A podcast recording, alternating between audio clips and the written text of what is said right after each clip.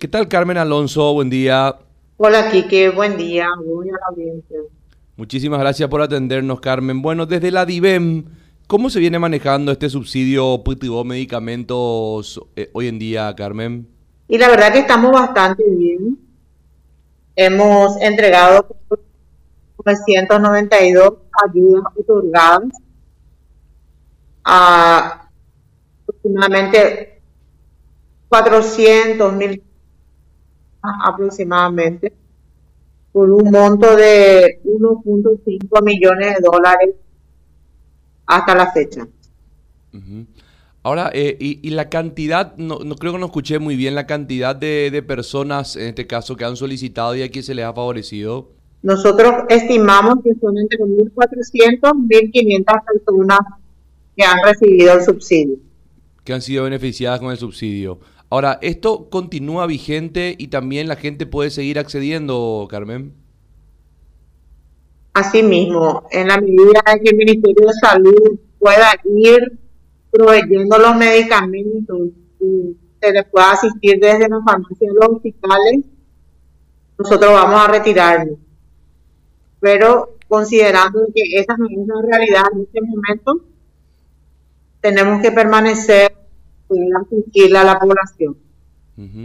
Ahora, en lo que respecta al presupuesto, ¿manejan todavía un presupuesto para ser utilizado o qué margen todavía existe?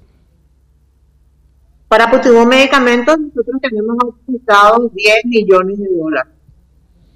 Y hasta el momento hemos utilizado 1.5 millones de dólares. O sea, tenemos autorizado. Hay que dejar en claro que el Ministerio de Salud tiene que estar otorgando parte de su presupuesto para poder cubrir el programa Pytyvo Medicamentos. Entiendo, o sea, una ejecución todavía baja, digamos, entonces, del presupuesto asignado. Así mismo, bastante baja.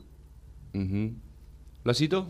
Sí, señora Carmen, ¿cuáles serían, por ejemplo, los medicamentos que no están incluidos en esta lista de beneficiencias? Bueno, el que más se solicita y no está incluido es el rendicidil. ¿No está incluido? No, porque nuestro programa Pytyvo va dirigido a pacientes que están internados en terapia intensiva. Sin embargo, nosotros, el rendicidil se utiliza antes de llegar a la terapia. Ya. La gente que de repente necesite contactar con ustedes y no pueden trasladarse hasta la DIBEN, ¿ustedes tienen habilitado algún número telefónico, algún WhatsApp para que se les escriba? ¿O cuál es el mecanismo de...? Nuestra página web están todos los números y también pueden escribirnos ahí. Sin ningún inconveniente le estamos brindando información. En el tema del presupuesto, usted decía que es el Ministerio de Salud el que se hace cargo de eso o están esperando al desembolso por parte de Hacienda. Nosotros tenemos varios sistemas. Uno de ellos es la compra que realiza directamente la DIBEN, que hicimos dos llamados de emergencia con una ampliación presupuestaria de 5.000 millones de guaraníes que nos había otorgado el Ministerio de Hacienda para las compras COVID. Ese es el presupuesto que se nos está agotando. El presupuesto de Pytyvo Medicamentos está fondeado por el Ministerio de Salud y tenemos suficientes recursos autorizados para continuar. Ya, ¿ustedes llaman a licitación o a través de la figura de la compra por emergencia adquieren los productos? Depende. Lo que son nuestros medicamentos usuales, cardiológicos, traumatológicos, oncológicos, estudios especializados, todo eso nosotros realizamos licitaciones normales. Para estas tres cosas que habíamos realizado inicialmente con la pastoral social y dos que realizamos directamente nosotros fue con la figura de emergencia. Carmen, el tema del rendesivir que bueno, mencionabas recién no cubre este sistema. Ahora, ¿por qué no el rendesivir? ¿Por el alto costo? Porque, a ver, hay que tener en cuenta que es el medicamento más eficiente y ha sido comprobado justamente para evitar que una persona empeore en situaciones de COVID-19.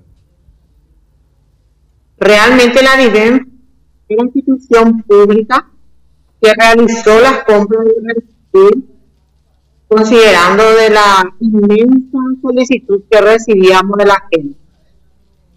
De parte del Ministerio de Salud existía un protocolo para la utilización del remdesivir, lo que hizo que ellos entren en este proceso y ahora están iniciando las compras, por lo menos eso es lo que recibimos como información. El IPS no tuvo reporte, ellos habían comprado un lote importante, pero creo que ahora tampoco no cuentan con remdesivir. Nosotros quisiéramos que el Ministerio de Salud realmente tome la puesta en este tema y ellos tienen más recursos para ayudar. Nosotros ya estamos abusando de recursos. Bueno, Carmen, muy amable, muchísimas gracias. Muchas gracias a ustedes, que tengan buena comunidad.